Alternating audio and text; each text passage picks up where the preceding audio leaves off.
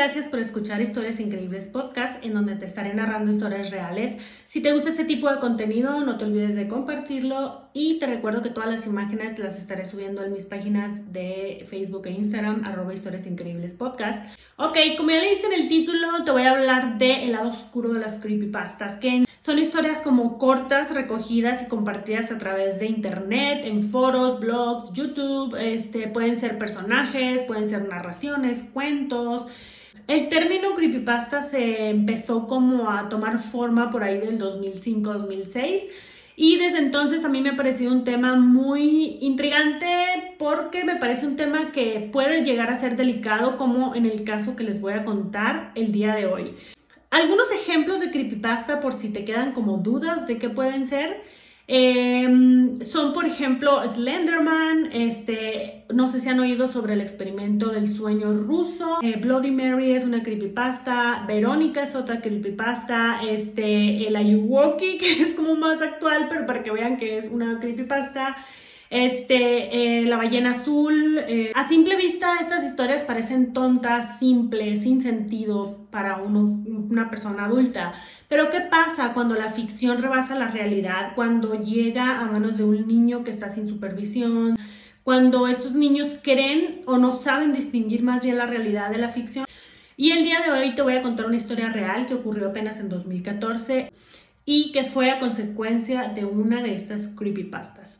Ok, todo comienza un 31 de mayo del 2014 en Waukesha, Wisconsin, eh, cuando dos amigas de 12 años, quienes pasaban muchísimo tiempo juntas, se conocían desde la primaria o el kinder o algo así, y pasaban demasiado tiempo ambas en sus iPads eh, leyendo acerca de creepypastas, una más que la otra. Pero el personaje central de esta historia o de, esta creepypasta viene siendo Slenderman, como muchos tal vez conocemos o a, los que nos gustan las películas de terror o sabemos de estos temas, sabemos quién es Slenderman, ¿no? Bueno, si tú no sabes quién es Slenderman, te lo voy a decir. Slenderman es de hecho una creepypasta este, y surge de un concurso de Photoshop llamado Something Awful en 2009, en donde un participante con un seudónimo de Victor Search eh, decide participar con este personaje llamado Slenderman.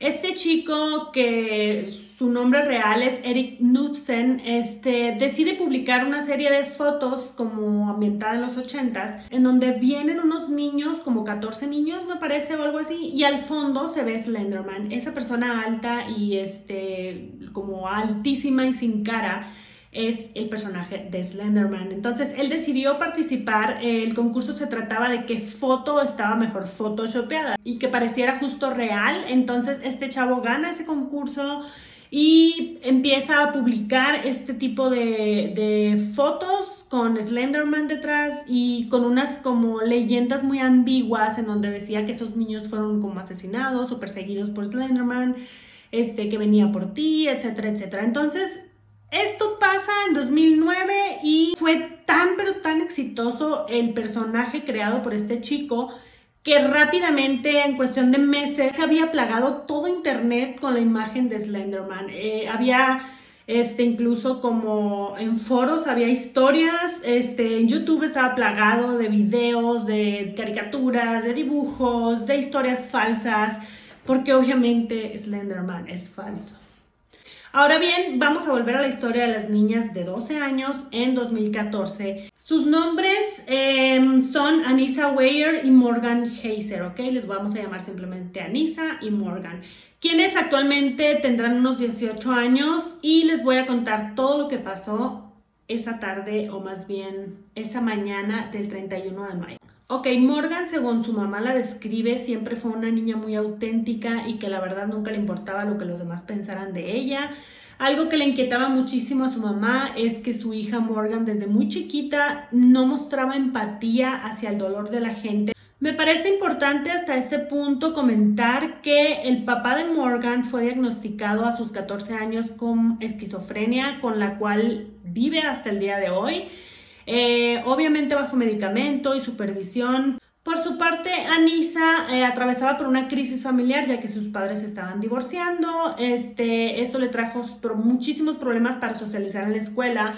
uno de sus maestros cuenta cómo Anisa no tenía amigos y lloraba frecuentemente en el salón de clases. Mm, dice que lloraba, no sé, casi todos los días.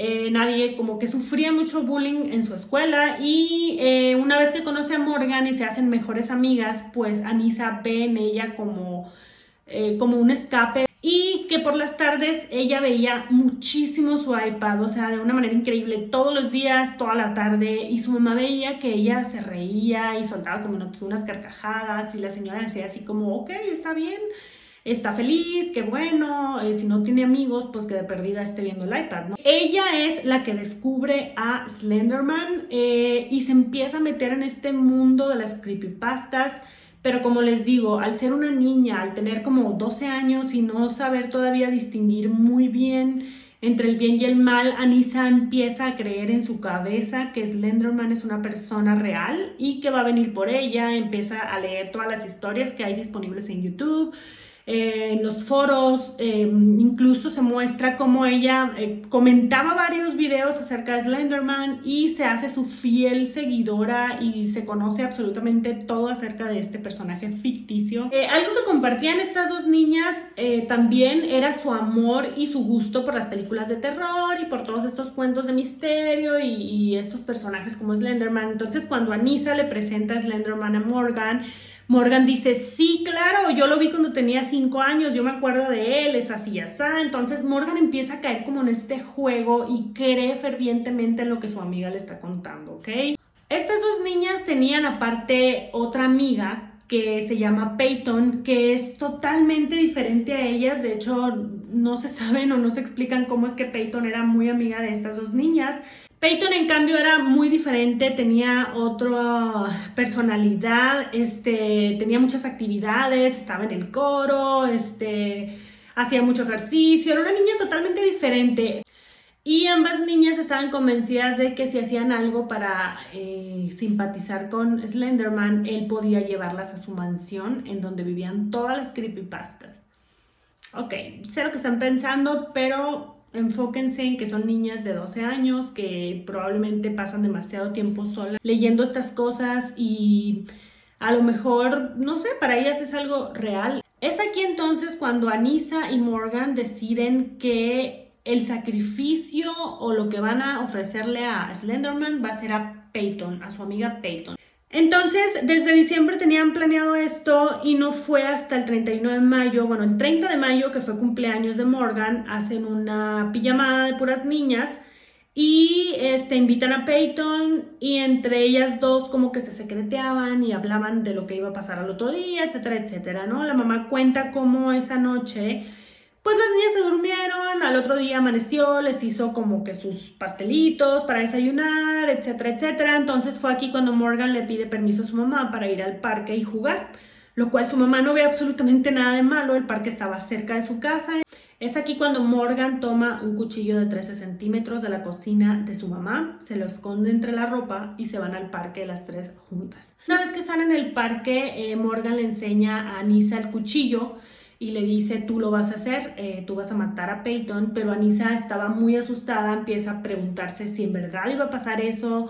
Eh, ella estaba como que haciendo tiempo y convenciendo un poco a Morgan de que no hicieran este tipo de cosas. Para ella, digamos que era como un juego, pero para Morgan no. Morgan ya estaba como metida en la historia y ella estaba convencida de que lo iban a hacer. En unas fuentes encontré que golpearon a Peyton en la cabeza y la dejaron inconsciente, pero después Peyton, después de muchísimos años, eh, comentó o más bien confesó que estas niñas le habían pedido que se tapara o se hiciera como la dormida y se tapara con hojas eh, fue ahí cuando Morgan se sube en sus piernas y le susurra al oído, lo siento mucho de verdad, y la apuñala 19 veces por todo el cuerpo.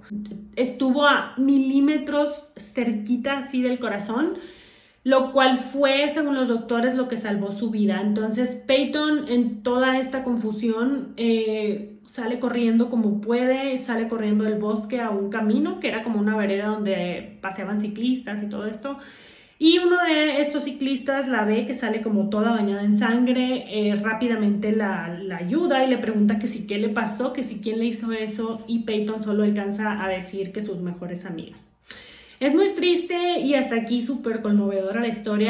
Diagnostican a Morgan con esquizofrenia desde más o menos aproximadamente los tres años. Era una niña que no tuvo medicamento desde pequeña, entonces digamos que era una bomba de tiempo, ¿no? Pues obviamente tomó por sorpresa a ambas mamás, ¿no? Sobre todo a la mamá de Anisa, porque Anisa pues no estaba, no tenía una enfermedad mental como tal y le extrañaba muchísimo que ella estuviera envuelta en este tipo de cosas, ¿no? Hasta este punto la corte quería juzgarlas como personas adultas, lo cual significaba que eran 65 años mínimo de prisión. Eh, los abogados pedían que se les trataran como menores, ya que en este caso podían ir como a un instituto infantil o a un reclusorio mientras cumplían la mayoría de edad y después ser liberadas pero la corte se negó. Morgan fue condenada por 40 años a, un hospital psiquiátrico en donde recibe actualmente atención médica por su esquizofrenia y Alisa eh, fue condenada por 25 años a prisión.